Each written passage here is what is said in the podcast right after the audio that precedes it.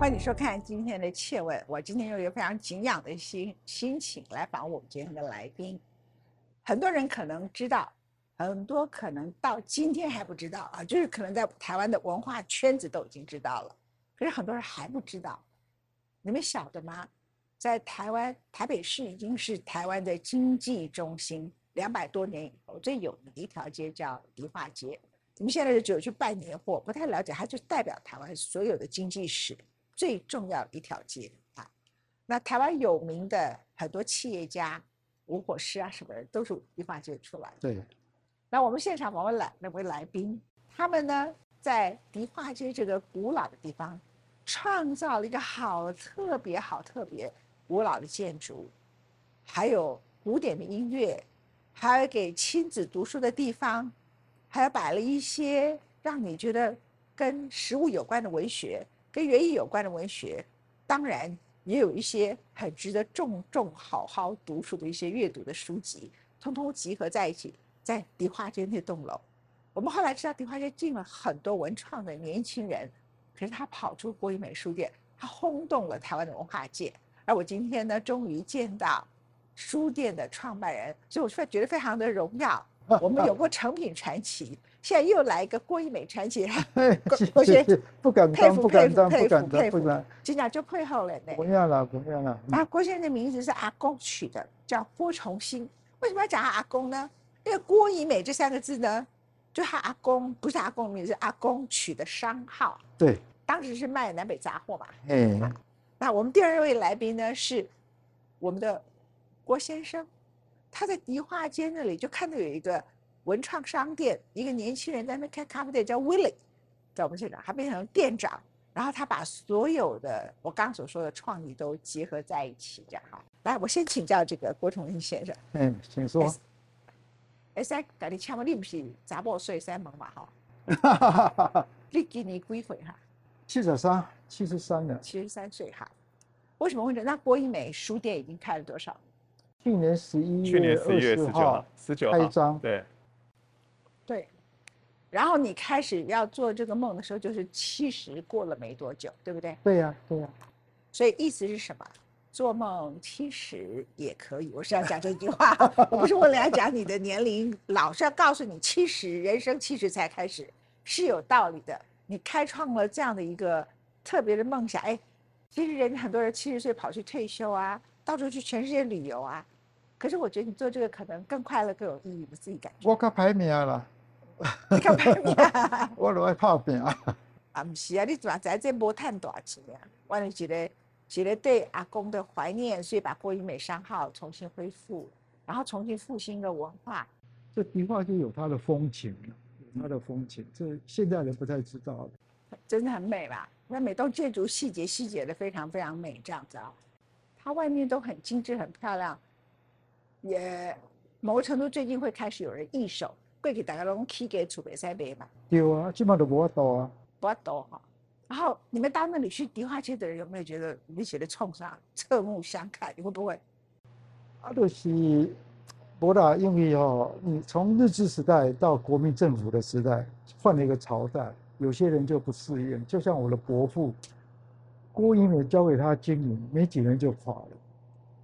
我懂，他们很难适应新的时代，因为卖的东西不一样了，客户也不一样。客户也客户他们以前都是等于是跟着日本帝国啊，对做那么大的疆域，那日本也走了啊，啊国民政府来了，他们没办法适应，尤其上海人没没办法跟这些人打交道。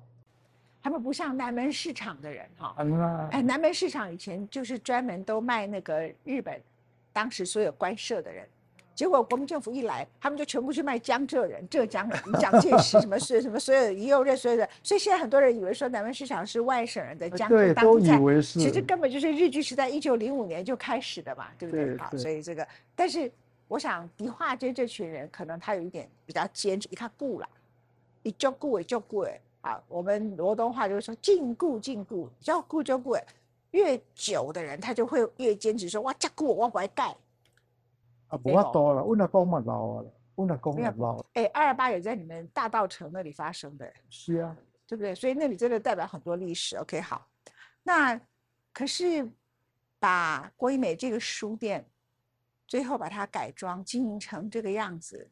这个威利是代表很重要的角色。下面新的物件，你马在一个秀啥？嗯，这是很好的智慧。是啊，我的是啊，我的 高一啊，高一，你就完全交给他们哈。你啊，你特别选了 Bach，我看我我跟各位啊，闺美不要想象他只是在呃卖书啦或是什么东西啊。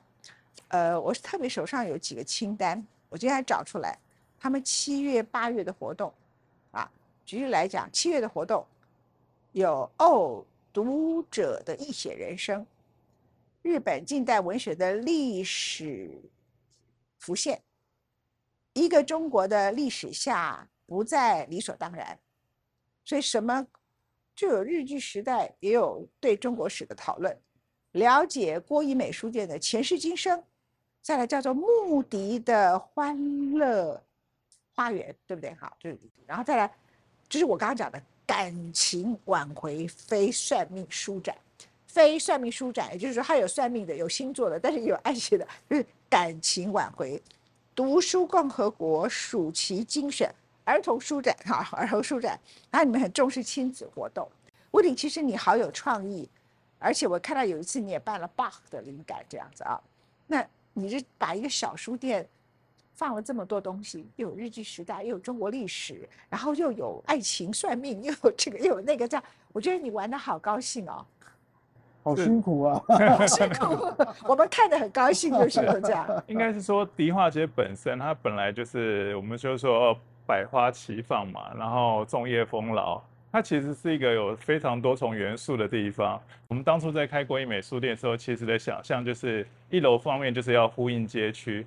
所以街区有什么，我们就把它纳入进来。所以你会看到一个非算命书展，那个其实就是在霞海城隍庙旁边有一个摊子，它就乖的感情挽回嘛。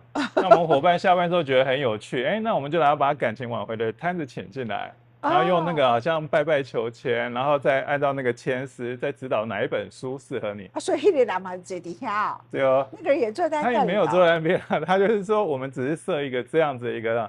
那因为我们也没有一个人来，但是大家就是对这个事情感到应该叫他在那里，在那边给你卜卦一套，就 节制，说文节制。然后同样的，因为那个老房子来讲，我们除了呼应街区，其实因为大稻城本身就如同刚刚社长还有文倩姐讲，它是一个文化舶来，是一个非常发展很好的地方，所以外来的文化的接受度也很高。所以那个时候我们其实就有想说，那书店其实也可以不只有是书店讲书，其实也可以有画展。其实也可以有音乐，所以巴哈就是这样子降临到郭一美来，我们就开始了第一个巴哈在郭一美的音乐会。其实去过迪化街的人都知道，以前台湾的房子都这样，好几进中就轻就轻，店面看起来不宽，可是其实很深很深。那里面就有一个后进，后进你就让很多人其实可以拿着书，只要求他不要冰淇淋把书给弄脏，他就可以拿本书看，对不对？是。那因为主要就是像文倩刚刚介绍，迪化街的街屋其实多半都是前店后家，中间那个中庭我们通常叫天井，天井就是采光通风的作用。所以回到老屋原先的设计，我们也是希望前面的书就相对的严肃，后面是咖啡嘛，所以大家可以这边喝咖啡，然后看书，就好像其实读书这件事不是只有很专注的读书叫读书，书籍在不同的空间会有不同的姿态，这也是我们想要显现。那国医美书店本身，因为它有一进有三层楼，二进有两层楼，总共五个空间，所以我们五个空间分别摆不同的书籍，希望去对应那个空间展示出来的那个样貌。那这个我觉得也很受到大家的支持，所以才有办法做到说，哦，我们好像平日的时候、周末都还蛮多读者来到书店这样子。哦。我跟各位，第一个我要推销他们的脸书，因为我为什么要推销？我发现他的脸书居然只有一万人多人追踪，这是不对的。你要一定要十几万人才对，因为台湾真的很少人这么认真的写脸书，太多人把脸书里头就只是除了有一些作家，即使有一些作家，也就是把它变成他的生活小记，然后呢就很简单这样。那像你写的这么好，每一篇文章呢都可以收录起来，书店爱情故事用。他的笔写你的爱情，端午夏至过后，大道城即将迎来热热闹闹的七夕氛围，鲜花、美酒、烟火，欢庆属于爱情的节日。爱情的模样百百种，有的时候我们虚假，痛苦，互相折磨，扭曲的面目全非。但更多时候，我们彼此付出，相互扶持，共享爱情的果实。七月，我们精选了三十本华文爱情故事，五大主题配上不同主题曲，用眼睛看，也用耳朵听。我们阅读爱情，我们歌颂爱情。我如果是作文老师，真没有一个字是废字哦，我不会删掉字，我很常给人家改作文的。第一个叫《爱是不问值不值得》，他第一本书选的是琼瑶的《窗外》，这个真的很特别。张爱玲的《倾城之恋》，带给你此生必读的经典爱情。然后线上是陈淑华的《滚滚红尘》。然后再来呢，恋爱是桃子色的，用的是已经过世的作家李维京的《老派约会之必要》，高岩的《绿之歌》，邀你品尝酸甜恋爱滋味，搭配聆听梁静茹《爱情之所以为爱情》。Hello，静茹，你看到没有？你的歌被播出来了，他是我的好朋友。这样，然后呢，像我这样一个同志，就注意到这个。性别意识的爱情，陈雪迷宫中的恋人，白神勇的镊子，让我们明白谁爱谁没有所谓的对与错。带来一首是如果的事 哈，为什么是这篇？哎，对啊，带来白老师，一定很高兴你选非典型亲密关系哈，这里头呢，他要讲的是一个比较不伦型的爱情。人间一回，贪嗔痴怨，都得尝遍。只能说这样爱你好可怕。这样，他就是会帮大家选书、挑主题这样子啊。然后在他的脸书里头呢，告诉你他们的活动，然后每个活动都很精致的去思考，然后文字都非常非常的美。要知道国美书店办什么活动的话，我要打，因为这篇不是我写的，我不知道这是我们店里的伙伴写的。对，我要称赞错人的。对对对对，因为我们店里的伙伴其实他们都很年轻，其实都很会写。但是我要问这件事情，就是说，呃，你们在问说夜间导览从四月开始，二零二三年的四月，只是想要试试看迪化街的夜，是因为没有灯，所以没有人，还是没有人？所以没有灯，哎，我觉得没有灯去那里好酷哦！我以后不要白天去，被暗时去 啊，对，对对不？对啊，对啊。暗时去去一个曾经繁华的地方啊，灯都没了，去去的时候在给他这边。哎，你那个地方应该专门在那个天井里头，你是导览他们听什么郭怡美如何创业的故事，为什么失败？你应该导览一些鬼故事啊。我小时候离家出走啊，也是从我们家的那边走到迪化街的这边，黑漆麻乌的。哦，叔叔啊，你好。哎，我今天如果是一个小朋友，一个小学生，我第一次走到国美书店，然后我碰到威利，可能还觉得正常。如果可以碰到霞秀才，你这里呀，我觉得那是一种典范呢。你常不常去国美书店？我都礼拜六、礼拜天去。六日去啊。啊，如果一个小朋友就叫你阿公哈，你会差不多啊，差不多啊。阿公，阿你太来开这间店，啊，你来买买菜，你买多几本？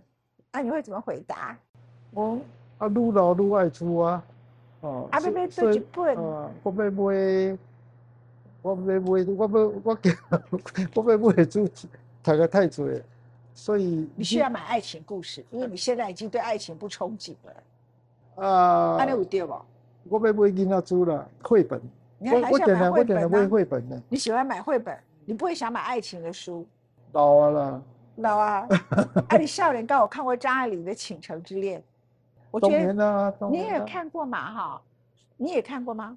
我以为男人都不看爱情小说的，这可能是我对性别的一个 成见。这样子，OK，好。呃，在这里头，你们也谈到了有一次，特别是请人去讲。饮食，哈，然后有一篇一本书叫《没有妈妈的超市》，其实要讲人的母亲，他对母亲的怀念，表现在如果去采购食物，表现在什么呢？你们选了很多书，哈，然后这个人去讲的时候是从傅培梅食谱讲起，那你只是这个是哪一位？是陈是爱珠？爱珠对红爱珠，洪爱珠小姐对嘛，对不对？哈，她自己本身是很有名的一个作家嘛，是哈。然后她就是从傅培书想起，是我是觉得在一个，呃，应该怎么说？就是说，像对于某种事物的眷恋之情，其实在这些文字当中，其实都非常的清楚。所以就就如同傅培梅好了，傅培梅之所以现在变成我们的这个时代的传奇，也是她如何细心的从到，你可以看她从一个很简单的一些原料，然后变成一个色香味俱全的美食，然后经过时间的一些沉淀之后，它就现在变成了一个传奇。然后在爱珠在讲这段故事的时候，其实非常的令人就是着迷在这种描述身上面，所以整场的反应非常的好。嗯，对，你就说那天刚好大雨，你本来以为来的对人不会很多，是结果来了三分之二的人就坐满。几乎全满，对，全部坐满。欧美的书店虽然没有像我们想象中的很多书店呢来的那么的大，那他说是独立书店呢，他也不是在标榜自己独立，他其实就有一种古老的风情。我觉得这是一个台湾这个社会里头最珍贵的，台湾人最珍贵的东西就是人跟人之间的某一种情感。嗯，台湾人其实最糟糕的就是他一旦扯上利害关系，像你低化街、南北杂货的杀价，像政治权力在，比如说在竞逐，然后就有很多的这个仇恨跟排挤，那或者是在文化圈子，在什么圈子都一样。其实台湾人的个性里头，只要牵涉到竞争，就会遭奸。但是呢，不 keep keep 原来达郎进入人情味啊。那所以郭一美书店就把这个味道抓得很紧。那为什么特别接这段话呢？因为呃，你除了有趣味，说弄一个要让大家所有的人在那个地方去算命自己的爱情哈，可是你也会有一个讲座，去谈饮食的时候，不是去什么歌功颂德哪些东西，就是在那边谈说，我想做一道菜给我的阿公吃哈，然后或是我再重新去妈妈去常去的超市，想想妈妈还在的日子。嗯啊，就是是很温暖的这种感觉，这样。然后因为本来呃那种房子就会给别人家的感觉啊，一样一样。好啦嗯好啦嗯，处也尴尬好给人家家的人。所以你们在里头讲座位置可以放几个呢？我们最多的时候有放到五十个啊，但是通常大概是三四十个左右而已。但是其实前一阵子在七月多八月的时候下大雨嘛，其实进来的话，走出骑楼要拿雨伞什么，其实很多人其实是会整个都淋湿进来的。对，这个是比较难，我们也有时候会觉得很抱歉，他进来的时候啊，整个很狼狈，对，然后又或者是在那边就被雨困住，就是困在里面。所以其实像那我们迪化街的老房子又有各式各样的状况，天井会淹水，会积水，然后到最后天井会变成一个小池塘，然后屋顶会漏水。它不严重，但是就是会有滴滴滴滴的一个漏水，所以每次在下雨的时候，我们店里的伙伴都很紧张，到处去寻，然后到处去看有没有什么状况。其实那我可以在这件事做什么？其实也不用很多，我就你很湿的进来，我给你一些纸巾，把自己先整理干净。不对，你就去卖一个，它可以进去有一个换很简单的一个角对落，嗯然后你就卖一个叫做郭怡美书店的一种棉布所做的衣服，然后也不要卖贵，就成本价。然后呢，再来就卖蛮漂亮的那种雨衣，它又可以穿出去又很好，不只是雨伞。那他就会觉得说，哎，这个衣服给你哈，那如果你需要的话，你就把它买下来。啊，你不需要，你待会把它脱起来，我们洗一洗，这样吗？对，不对不？不会卖，不会卖，不会卖。不会卖啊！对，而且是他搞不好很喜欢就穿着衣服，里面是你们的广告啊，这样子对不对？然后旁边就卖一点简单的伞哈，爱心伞，然后简单的那个雨衣，雨衣都一件才一百块钱啊，就他们就可以随手买个雨衣，就很简单。然后你说像漏水，以前有人跟我说过迪化，就是说你就注意它中庭淹水的地方，你在那地方做一个苔藓，你知道吗？它的雨的你要把缺点变优点。当它积水的时候，它是一堆苔藓，它就很需要这些水，它就变成优点。然后雨呢，屋子里在漏水，那怎么办呢？你就学古人，就拿一个那个有一点味道的古坛子，然后里头本来就有水，所以水滴下来的时候，就有水滴的声音，叫听雨叮啼。叮咚咚哈，啊，你喜不喜欢下北不拍哦？卖。哈，然后对，然后就去放一首肖邦的那个 raindrops 这样，也是这样，这样吧，这样吧可以解决问题，我解决你的问题。有有有有，他很多就是通过创业，就跟文倩讲，其实也启发我们很多。其实我觉得 T 恤这个 idea 非常好，耶对，我们可能就来，他就换上，对他也会很开心阿。公阿公，赶快聘请我做你们 不要钱的零块钱的顾问，因为我很崇拜你们哎呦，唔 干了，啊。坐下了。逗笑，唔干哈。好，回到主题，这样子啊。呃，唯美自己本身，你们现在从去年到现在，我就是特地还都有六了几哦，羞垮了，羞愧，哎呦，可怜哦，赶快大家多去一下，这样子啦，嘿。还个会看的啦。啊，各位看咩吼，啊，恁恁某会甲你骂无？袂啊，伊讲一定都要甲做起，我我恁某有恶搞，拢可以啦。都靠他啊，为什么？啊，伊就炸你，卖骂，卖骂，嗯袂骂啦。哦，啊，定来买物件会骂给我们食。他不会骂，而且还 哎，对对对对，因为社像长、副社长、夫人他们常来探班，然后就是伙伴，其实因为郭一美的那个，其实客人啊，应该是说我们开了书店之后，我觉得有一件事很重要，就是社长他是有信念的人，他告诉我一件事，开店他说书要够多人才会进来。但是因为我们那个时候刚开书店，我们其实信心不太够，尤其我信心不太够。因为独立书店一般我们独立书店看过最多台湾的话，大概八千到一万本书很多，但他那个时候坚持要三万本，而且不要做其他的文创商品，对，就很纯粹的一个书店，顶多就卖咖啡这样子。那其实因为营运压力在我身上，我是很担心。但是等到我们真的开起来之后，我发现台湾爱书的人，或者说喜欢很多书的这样的读者其实很多，而且他们会很欣慰，就是说以前好像只有成品敦南、成品新义，哎，那现在西区也有一间算是比较多书很大的书店进来，所以这样的读者支持其实非常多。对，当然我们现在还在缓慢的，应该说我们在成长中，可能离我们到最后的目标要打拼开始赚钱还有一段距离，但是就是这种成长给我们一些很大的信一共你心。了解出来到底是撩多少钱的？因为他搞不好他很很有理想，所以他觉得那个钱不多。我觉得我们的观众会想要知道，我一定要跟大家讲，一定要去支持郭怡美书店。来，我只应该是说，这个多不多是看人嘛，他不多，我看起来多，你到底是多少钱啊？可以讲吗？难道是这个可能不太家方便。吧？是机密吗？啊，啊，小舅上是机密吗？无啦，惊银行会惊，我借我钱。干银行我还救你几对秒啊，银行银行，请支持郭一美书店的啊。所以其实我是认为郭一美书店到一个程度可以开始结盟很多赞助商，不是文创的目的，就对他们来说，比如说你来这里用这里的 credit card 是可以打折的。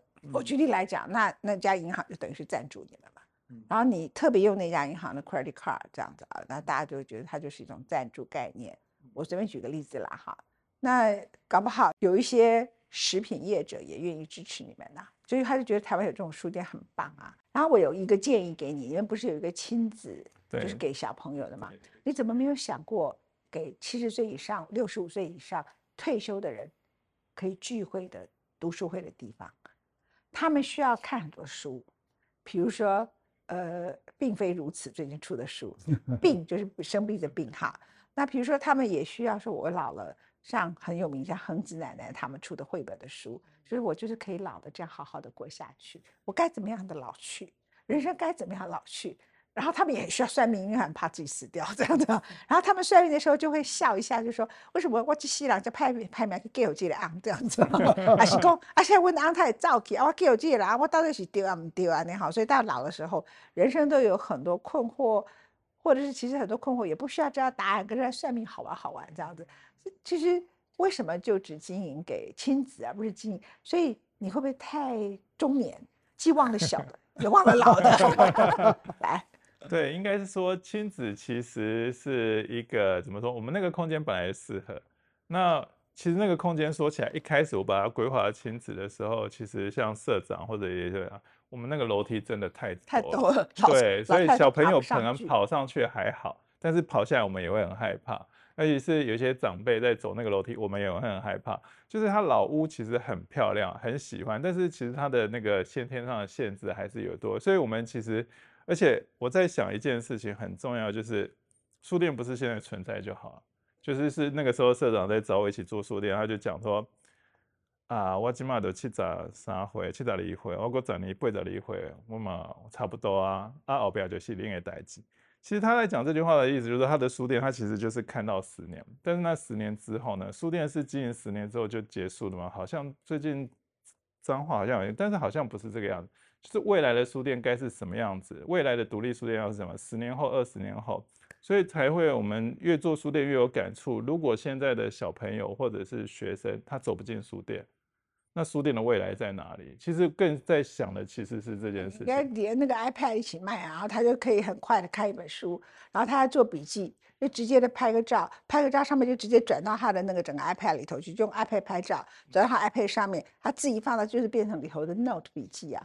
我这个讲的功能你知道吗？我知道。对啊，所以你如果让他是在这个里头一边读书一边可以做 note，然后又把书又买回家，这不是很棒吗？对，但是因为电子东西对他的最大的吸引力永远不是从读书开始，所有的 iPad 的功能只要让小朋友摸透了，第一个都不会从读书开始。不是，是不是？嗯，我讲的功能是左手一本书，对，右边有一个 iPad，让他做笔记，他在 拿 iPad 拍那本书，嗯，他就可以做的很多 note。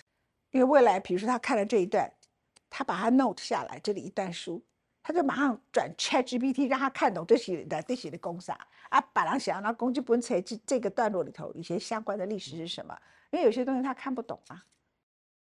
嗯，这个有意思哈，有意思哈。你写个，你光写一个曹营，然后你就想说，哎，那。为什么曹雪芹到后来会落魄呢？哦，原来再搜寻下去，他后来他们家被抄家。那曹雪芹后来有没有钱呢？完全没有钱了。他最最吃的最奢侈的东西呢，就是米粥、阿姆尼亚这样子。OK，然后就写一写，所以他想象冲出来的《红楼梦》所有的食物都是他有想象的，因为他饿得要死掉，所以就写的特别好这样。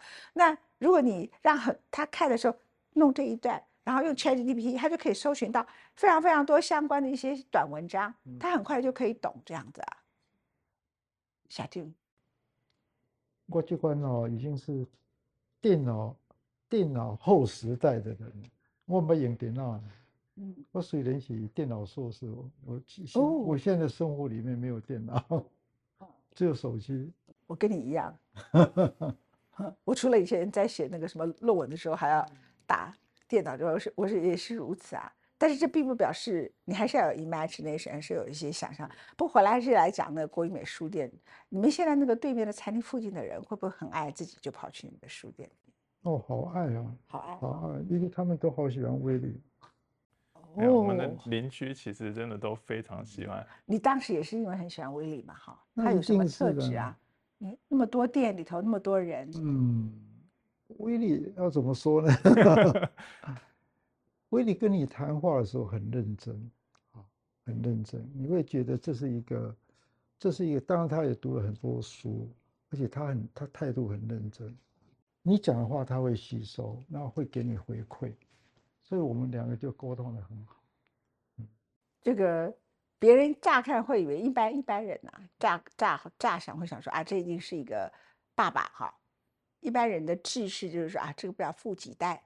然后郭一美就回到迪化街，也没想到说你们家后来被个弄丢去啊。对对对。然后呢，你只是回来就是恢复当时的商号名称，然后呢，也不知道说你其实经营一个这个出版社，也不是什么大富豪，然后就做这个郭一美，一般就很关心说，哎，在迪化街不在富几代的人。然后还以为他是你儿子，所以呢就被叫来。还有文创，你就一个父亲呢，就为了一个儿子去开一家这种文创。一般治世观念是这样，没想到他这是一个做梦的七十岁人生才开始的人。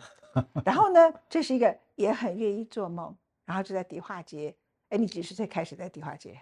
我在迪化街大概三十五岁吧，三十五岁开始在迪化街做生意。对，所以所以你也在迪化街十年了，十年了，十年了，对。哦。注意哦，全台湾的所有的人都从迪化街 K 街哦，那条街 拥有一种特殊的魔力，这样子。其实你们导览应该导览迪化街历史哎。我们因为先重心先放在国艺美书店本身，先把名气做起来，然后再往外再推。我们其实有跟很多的附近的一些商家也好，或者一些呃走读的团体或导览的团体，都会有建陆续的合作。所以其实也会有一个旅行团要跟我们接洽，然后哎，那利用像导览或者是他们譬如说用在这边用餐的方式来交换导览，然后在这应该在那里烤鱿鱼、杭州鱼，因为鱿鱼大家都要去这个苏国志老师也有跟我建议过，哦对，可以呀，鲨鱼烟也可以进来这样。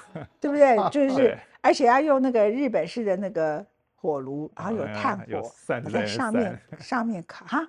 有扇子扇，味道比较出得来。哦，在那地方这样烤鱿鱼，这样子的感觉然后。我以前每次台风天都在等要烤鱿鱼，就觉得特别好吃。呃嗯，就是你们其实要把这附近的食材很多东西用在，就是南北杂货店呐、还有冰糖。现代人没有在吃冰糖了，啊，冰糖都要去迪化街买，对吧？哈，杯冰糖哈，然后什么莲藕粉，你们那里应该要吃莲藕粉啊。莲藕粉是台湾人当地的。我跟你讲，所有咳，我常常教很多人，现在不是很多人得那个新冠病毒嘛，就一直咳，一直咳，咳一个月都不会好。我说没有人咳嗽会这么久，理由是什么？因为你喉咙在咳的时候，你把它弄出了伤口，那就是好像你手上有个伤口，你就很笨的一直去喝热水，你的手的伤口一直去冲热水，你的伤口永远都不会好。那你就懂得说，哎，贴一个 OK band，让它不被水碰到，然后没多久它就好了。然后或者是说你擦个凡士林，诸如此类的。我就说你就最应该用那种莲藕粉，去迪化街买冰糖，嗯哈，然后呢就是把它冲热，冰糖的，然后冰糖越多越黏，就把你的喉咙封住了。我说你一直喝，一直喝，什么水都不准喝，只可以喝冰糖加莲藕粉，连喝三天，没有人不好。我告诉他为什么，因为我是靠声音在工作的人，我怎么可能不感冒？可是我从来没有一天是声音哑的在你们面前出现，因为我只要声音哑就一直喝，一直喝，喝，然后两三天就一天晚上就好了。嗯，所以你们应该要卖这个，就地取材。我不是说要 local，但是因为它 它被很多人遗忘，它是一个秘方哎，你觉得嘞？可以考虑看看。对，我今天好像怎么在这里好像 在给你做一些很奇怪的算命工作。对对 OK，呃，基本上郭一美如果十年之后社长说交给你，你你敢接吗？现在已经交给我了，现在基本上营去走啊营收也都是我在负责。他的意思是说，将来盈亏你要负责。现在也基本上就现在还有就没钱可以再去，但是应该我不能说很有把握了，但是因为我们从去年到现在开始开始真的信心越来越强，应该是可以，大概在一两年之后，我们就达到我们可能我们说打平，然后后面呢，目前看成长的趋势应该是有机会。后来问社长，一开始的理想说给我卖书，我不要文创商品，我不要旁边周边商品，把商城跟书店结合在一起，因为这个其他的书店已经做到。那这个房子这么小，再把文创商品放进来，那个书就会变很少嘛，对不对？对好，鸟屋也做，鸟屋做的最多了，这样陈明还没鸟屋做的多。嗯，那可是你也知道，这样就会使经营特别困难。不会嘞，不会嘞，嘞你快这样就有立项了哦，人生气质才开始了。不然我还是觉得哈，书本身就像个磁铁，会把那些爱书的人吸引过来。我我不然的话，我没有开，我不会去开书店，我也不会做出版。他是个好帅的男人，你们觉得？你们你们有没有很多女员工觉得他很 charm charming？他说有很这样的阿公真好，这样的阿公，虽然你没觉得机会啊啦，没没机会机会啊啊。有给阿妈的的啦，会照顾大家啊，这样子啊。阿妈很热心的，你不公不要紧，一定要撑下去。没错，啊，你的小孩呢？小孩跟这无关系呢，你就家己行家己的路。无迄个心呢，哦，啊，你就当做伊是你干儿子的好。唔敢来讲，唔敢来讲啊我。跟你讲，啊，你爸爸呢？爸爸对于你待在迪化街做这些事情，没什么，他就觉得，因为我从毕业之后开始工作嘛，然后其实我自己做生意或开店，其实也大概十几二十年了，所以他们都还蛮习惯我做事情，就是自己在那一个开店。那其实父母年纪也差不多，哎，我父亲大概年纪比社长还大一些，所以他们其实多半看到我都也不太出来走，但是他们看到我可能报道啊或新闻啊，他觉得蛮骄傲的，对不对？对，还是但是也不会主动这样跟我讲。就是七十几岁以后还是有理想，然后他就一直待在迪化街那个台湾两百多年历史的记录地点，然后在那里不断的创新，这样，然后给我们大家很多梦想，很多 surprise。夜里有一天，如果你想去那里寻访没有路灯的地方、黑黑暗暗的地方，听到一些好故事，然后可以很沉静，不一定要跑到野外去，可以去迪化街。就是刚刚同学讲到中庭的庭院，我们在不是夏天的时候会摆个座椅在上面，也蛮有情调的。蛮有情调的，然后再看一本窗外，然后还有《倾城之恋》，非常谢谢大家收看我们今天国语美书店的传奇故事，我们谢谢啊，哦，多谢谢谢多谢丽多谢，谢谢您给我们台湾这么一个了不起的礼物，这样子，嗯，谢谢谢谢谢谢谢文倩姐。